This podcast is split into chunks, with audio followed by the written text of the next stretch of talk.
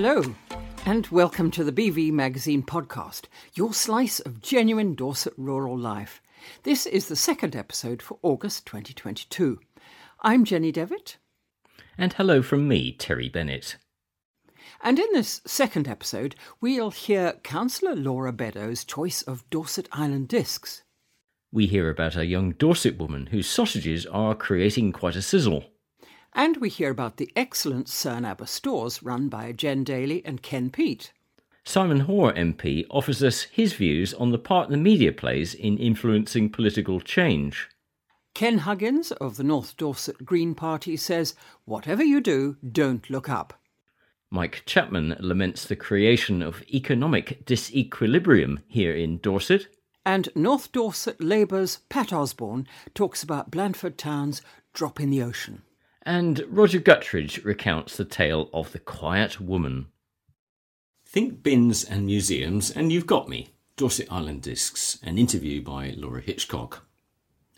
Councillor Laura Beddow covers the ward of West Purbeck, about as far as you can get from the Blackmore Vale while still staying in Dorset.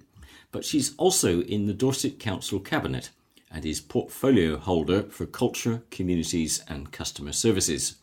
And if, like me, you have no idea what that actually is, Laura's happy to explain. Just think museums and bins, and you've got it. It's basically anything that the public will directly use. It's such a varied remit. I deal with parish and town councils, the protection of the razor clam beds off West Bay, all household waste and recycling. Actually, I am a completely boring recycling nerd now. The Arts Development Company, and did you know that Dorset is the only council in the country that works with an arts company to deliver its cultural strategy? Records and archives, no day is the same, that's for sure. Among local politics, Laura's known as a straight talker, sometimes causing ripples as she cuts to the heart of issues and focuses on finding solutions. I feel like it's just really important for us as a council to translate the local government speak for residents. That's literally our job. Instead of sending out two pages of information about refreshing the library strategy, what people really want to know is are there any changes to opening hours or staffing? Are there any closures? And that's it. In an interesting, wide ranging, and often off topic conversation, I discovered that her fantasy cabinet to run the country would include Optimus Prime as Secretary of State for Transport. I mean, he's literally a lorry, he totally understands the brief, and Martin Lewis as Chancellor. When Laura's not out admiring the inner workings of the Council's recycling technology, she'll be found at home looking after the menagerie of broken animals. Current count is three rescue dogs, a rescue tortoise, some rescue rabbits, and uh, there's often a broken limpy parrot in the house. Laura's not joking. She has an aviary in the garden and works with Birdline Parrot Rescue, taking in rescued parrots and nursing them back to health. Along the way, she gets sidetracked by non parrot rescues. A friend recently handed over a baby dormouse, which she had to feed with an eyedropper, and a dodgy footed seagull named Stephen has just been released. I just seem to collect random animals. We stick them in a safe place, feed and look after them, and then release them when they're ready. And so to Laura's eight music choices, along with how and why they stuck in her life. The first one, A Case of You by Joni Mitchell. Well, come on now. Why wouldn't you? Frankly, it could have been any Joni Mitchell song. I love her. She's she's incredible.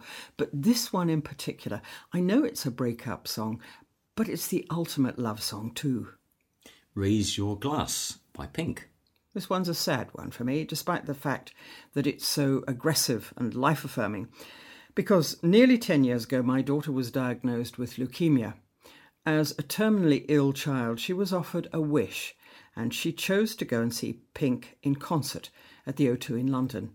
It was a, a brilliant, special night. What an incredible show it was. She's such a great performing artist, not just a terrific singer. When Issy died, her friends were really struggling. We decided we wouldn't have a funeral, and instead we'd have a memorial party with balloons and sweets and music. Now, I'm not religious at all, but our local vicar was fabulous, and she wore a spotty onesie and silver wellies to take the service. This is mine and Issy's song, and of course we played it that day. Under the Bridge the Red Hot Chili Peppers. This is just me as a young teenager, that age when you're starting to work out who you are, what you're going to be about. My friends were all in bands, and we were the grungy kids getting into Nirvana, painting our Doc Martens. This was the song all my friends learned, and we went to grotty little gigs at local youth clubs, and it was completely beautiful. I saw the Chili's recently with my own 20 year old, and they're still amazing. I could have picked any Chili song, really, but this one in particular is just my grungy little teenager heart. Bruch's Violin Concerto Number 1, Movement 3. I started playing the violin at the age of five. I wasn't brilliant, so I switched to the viola because I worked out that the viola players are more rare, so you can get away with being less good.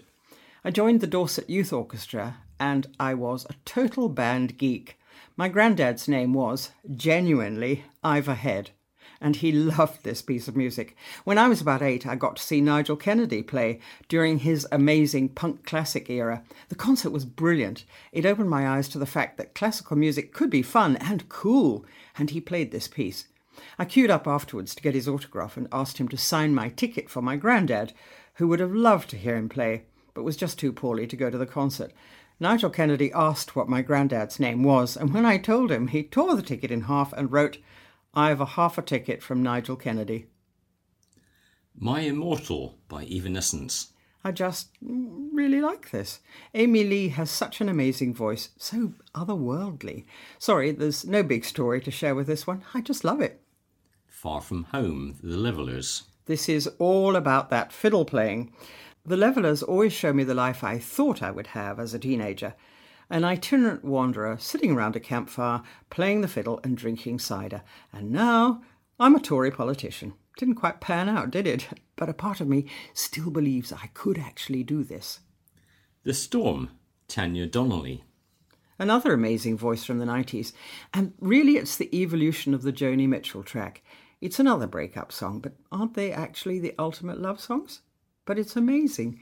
The lyrics are so carefully chosen and placed it's casual, slightly ethereal, and yet it's so well constructed. I have an absolute horror of trite pop rhyming, and this is the exact opposite. Starman, David Bowie. I had to, and yes, it could have been any Bowie. I was born and brought up in Lulworth Cove, and I'm sorry to say I got to the age of 15 without knowing Bowie at all. But in those days, Lulworth was a small village, and we just used to hang out, and gather together. No age groups. It was just a big, sociable village community. We drag an old cut up oil drum to the beach for barbecues. Yes, way back in the days before I myself had to propose a no disposable barbecues rule for Dorset. We'd have a few drinks. The local who ran boat trips from the cove would take kids out on water skis and an inflatable donut. One night we were on the beach and this song was playing. I just thought, wow, this is actually amazing. I'm on my beach, my parents are over there, my friends are here, I have a drink in my hand, the stars are bright. It's not what the song is about, but when I hear it, it's just everything that was growing up in a small seaside village. And if a giant wave was washing in and Laura could only save one disc? I'd save Joni, obviously. Laura's luxury item? A blanket, and no, not for any of its incredibly practical uses, because that would break the rules. I try to think of something clever and unusual, but everything is better if you can tuck yourself in. Also, when I sleep, even on the hottest of nights, I have to have my feet tucked in, because monsters. And the book Laura would like to take with her. Good Omens by Terry Pratchett and Neil Gaiman. I mean, I have every single book Terry Pratchett wrote, but this is the best book ever. The relationship between Neil Gaiman and Terry Pratchett is really interesting, and the combination of the two of them in this book is pure magic. My 10 year old asked me recently why I love Terry Pratchett. And he said, because reading's a bit boring. So I read him Johnny and the Dead, and now he gets it. Sophie's Sausages Are the Sizzle by Tracie Beardsley. Sophie Baker is a regular face at farmers markets and rural shows across the region and she stands out, not only because her homemade award winning sausages are delicious, but also because at just 26, she's one of the youngest local producers on the scene, and one of the very few females in the meat industry. The Advertising Standards Authority would agree Farm Girl Sausages lives up to its name. Sophie is most certainly a girl, and she runs her business from a small holding in Holt near Wimborne. On 15 acres, Sophie raises 150 chickens, from day old chicks to slaughter. Her lamb is from Quarry Farm in Shaftesbury, and pork is sourced in her own village. She's just started selling whole roasted chickens and has a brilliant line in tasty burgers and barbecue food. All her products are gluten free and contain only natural ingredients. She also offers delicious plant based and vegan options, and the recipes are all her own. Herbs for her gorgeous sage and pepper sausages are grown in her own polytunnel, as are the tomatoes and basil for other great flavours. Apples for pork sausages are picked in her garden, and she's just started keeping bees for her new honey flavoured products. Leaving school at 16, Sophie, a keen horsewoman, worked at breaking in horses and at a local meat factory. She explains, I had lots of ideas on how products could move forward from traditional to more trendy. I knew there was a growing market for gluten free and rusk free products, that people also wanted different flavour combinations and vegan options. When the factory closed, I thought, why not start up my own sausage making business? It's no surprise that Sophie has entrepreneurial drive and vision. Her whole family are self employed in businesses as diverse as selling boats, running a caravan park, and maintaining farm machinery. Sophie says, I've always admired people like my mum, dad, and brother who run their own small businesses. It's been part of my growing up, and I've seen firsthand how much hard work it is. Her boyfriend, also self employed, supports Sophie fully in the long hours she's working. Summer is a key time with food festivals and country shows every weekend, as well as her regular weekly stalls at Shaftesbury and Salisbury farmers markets. It's a seven day working week. I make around 300 sausages for a market. For festivals, it's more like a thousand. I'm up at dawn tending chickens, then making sausages and products from mid morning onwards. Radio is my soulmate at the moment. Clearly passionate about her food provenance and her environmental footprint, Sophie is working towards the coveted organic certification from the Soil Association. I've got through the mountain of paperwork, she explains, and I'm now in what's called a conversion period with the land. I'm so excited, I know a lot of customers want organic products. My customers are my free market research. I offer samples on my stall and I get immediate feedback. She adds, I'm inspired by the producers I meet at farmers markets. I have free business mentoring every week. Kensington Farm in Wiltshire has been organic since 2001, and I really admire their ethos. They encourage me to get onto social media to promote my products, and this has really helped grow my business. Sophie now produces videos and recipes for social media, and customers can order products online and pick up directly from the farm. I love showing customers the chickens and my setup here so they can see exactly where their food is coming from. Sausage making workshops at her farm may be on the cards in the future. That's really selling the sizzle. And you can shop for Sophie's produce online at farmgirlsausages, all one word, dot com. Politics, not the nine o'clock news. Simon Hoare, MP. In a few short weeks, I shall be serving under my fourth Prime Minister in seven years. Of itself, that is quite a statement. Political stability has been something of a hallmark in the UK over the years, a steady as she goes approach. This got me wondering whether or not this is an exceptional period that proves the rule, or a new set of rules which will govern and shape politics. Of course, there have been two seismic changes in the UK. The 2016 EU referendum was momentous by any definition. It would change how politics was done, alter business models, and challenge personal political affiliations across the country. See Redwall election results of 2019 as first hand proof. No sooner was that general election over, my party returned with an incredibly commanding majority, and normal service resumed, than COVID hove into view with all of the health and economic impacts that we know so well. As a result of both of these and other events, I cannot think of a time when politics has been less sure of itself and when the electorate has been in such a state of fluidity when it comes to its thinking. These twin challenges will continue for a while yet. As well as the hopefully one off events mentioned above, there are other major influences on politics, one in particular which has permanently changed us. Not that long ago, we sourced our news and information from newspapers, radio, and TV. The news was broadcast at around 1pm, 6pm, and 10pm. The Today programme and Newsnight bookended the daily news menu. Not so now. Newspapers aren't news anymore, they are commentary pages on what happened yesterday, trying to add interpretive value to stuff you already know. And how do you know it? A 24 hour news cycle and social media feeding us with an unremitting stream of news and views as and when it happens. Now, rather than yesterday's news. So hungry for talking heads has this news hydra become that almost anyone can become an expert. Virtually everyone has the potential to secure Andy Warhol's 15 minutes of fame. Twitter, Facebook, and others provide a hugely important outlet for commentary. Just reflect on how many times a day the BBC and others will read out or have on screen the tweet of a politician or opinion former. I still remain slightly staggered when, on a few occasions, I see a tweet I posted on an issue flash up on a TV screen. And social media is having an effect on how politics is done. It is a rolling opinion poll. One word wrong and the packer on you. One poor interview and your social media fair game for a cycle or two. And then, of course, we have to overlay the pernicious fake news or biased media narrative of the shameless populists and their acolytes. I don't know who to believe anymore is an increasing refrain.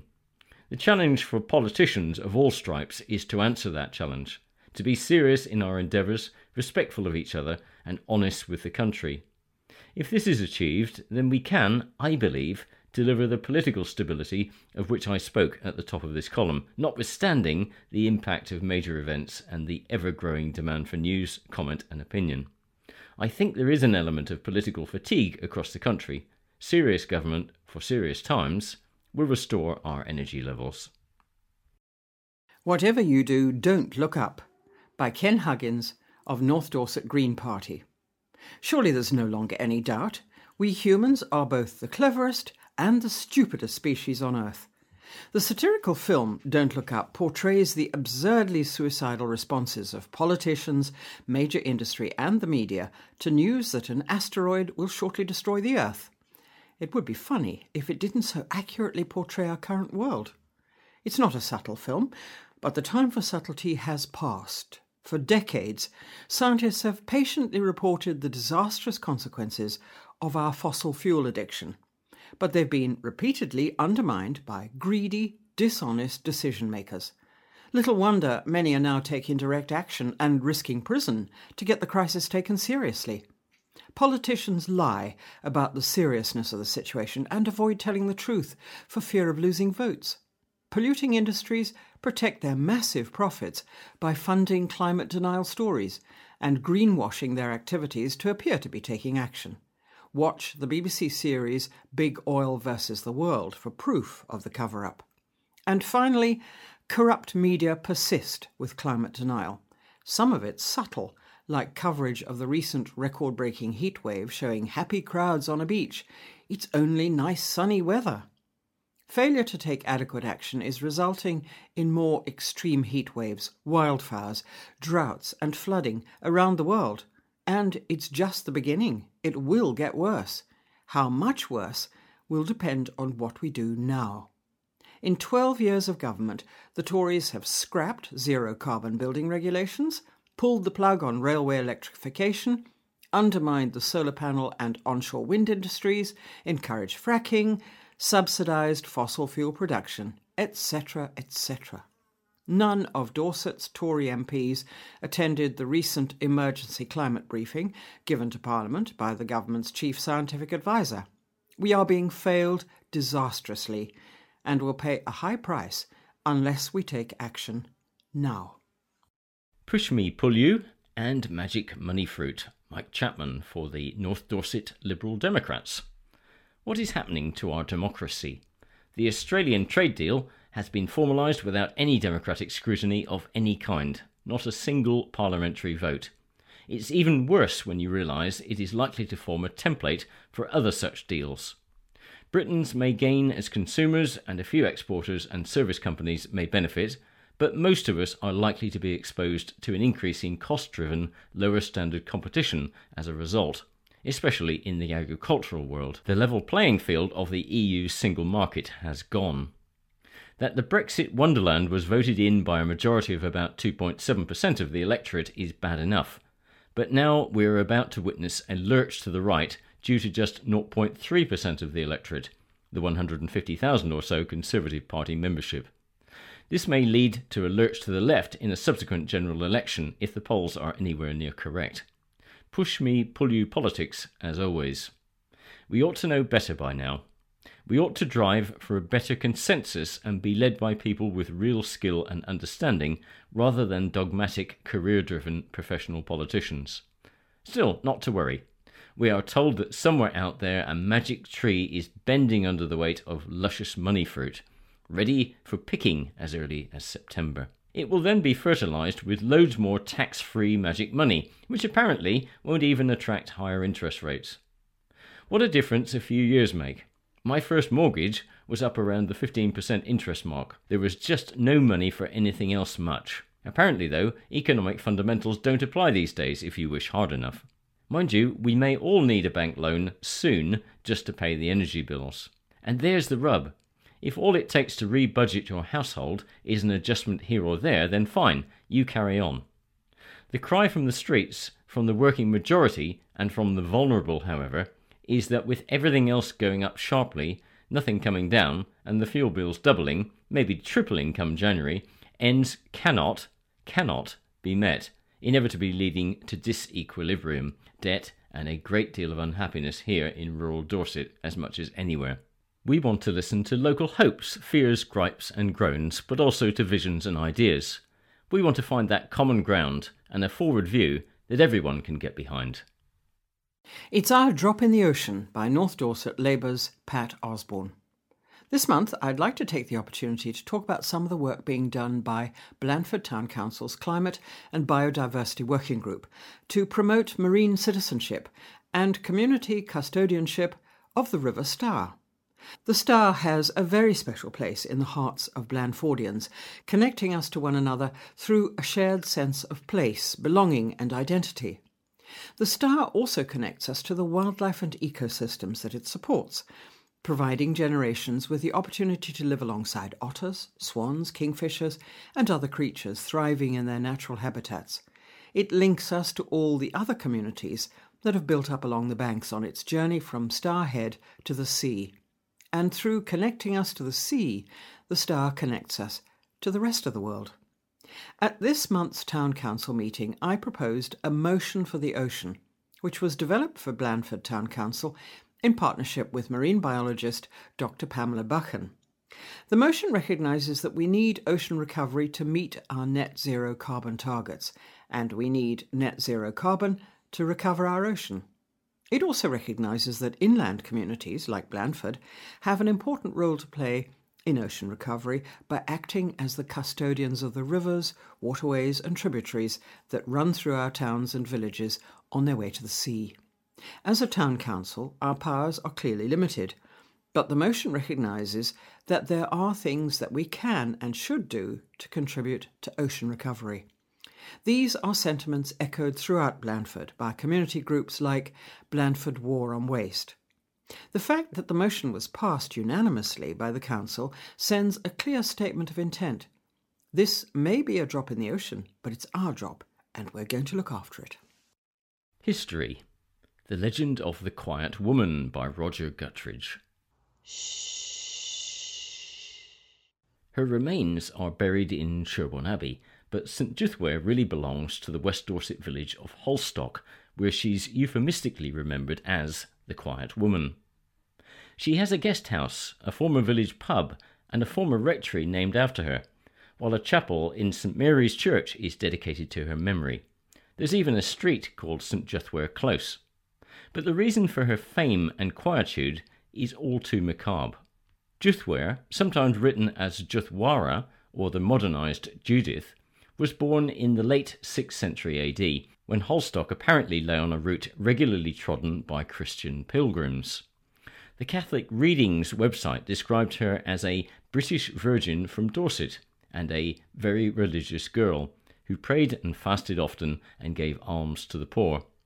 But for some reason, she also fell out of favour with her stepmother. The story goes that after her father's death, the heartbroken Juthwer complained of chest pains. Her jealous stepmother suggested that applying two soft cheeses to her breasts would alleviate the symptoms. Said stepmother then told her own son, Barna, that his pious half sister had fallen pregnant, possibly to a passing pilgrim that she had befriended. It wasn't true, but the short tempered Barna interpreted the soft cheese on Juthwer's undergarments as evidence of breast milk. He flew into a rage and cut off his sister's head with a sword. The incident happened at a spot to the north of Halstock that is still known as Judith Field. According to the legend, a spring instantly appeared at the spot, and Juthwer's decapitated body picked up her head, walked to the Saxon church, and placed it on the altar. In the reign of the Saxon king Ethelred the Unready, 978 to 1016, her remains were moved to Sherborne Abbey, where she is depicted on the great east window as well as in the Sherborne Missal. Until the dissolution of the monasteries in the reign of Henry VIII, St. Juthwer's tomb was a place of pilgrimage where miracles were said to have occurred. According to Catholic readings, St. Juthwer's feast day is the 1st of July, but others suggest it's the 13th of July, 18th of November, and 23rd of December. Take your pick. The saint is also remembered in Cornwall and Brittany. Her sisters are said to have fled to Cornwall in fear of their brother. One of them was also canonized and is known as St. Sidwell. In Brittany, tradition has it that Barna repented, became a monk, and founded the monastery of Gerber, later renamed Le Relec. The Halstock guest house, known as Quiet Woman House, was formerly a pub called The Quiet Woman, which closed in the 1990s. The building dates from around 1700 and was originally single story with a thatched roof. An upper story was later added and thatch gave way to slate. Thomas Hardy fans will recall the Quiet Woman pub in The Return of the Native. Hardy himself said his Quiet Woman was an amalgamation of the former Duck Inn at Norris Mill, Puddletown, the Old Red Lion at Winfrith, and the sign from an inn some miles to the northwest of the present scene. Halstock certainly fits that geographical description. The Silent Woman at Cold Harbour, near Wareham, on the other hand, was known as the Angel Inn until 1930, 50 years after the publication of Hardy's novel. The postcard, bearing the 1910 picture of the Quiet Woman, was written by a kinder big brother to his sister Whippet in Blackheath, southeast London. He told her, This will give you some idea of the type of village I have to hunt out. Miles from anywhere. You can't see the sign very well, but her gory head is tucked under her arm. A good example of the brand of wit I have to put up with down here. And that's all in this second August episode of the BV Magazine podcast. Join us again in a week's time for more stories of Dorset life. And until then, it's bye bye from me, Jenny Devitt. And it's goodbye from me, Terry Bennett.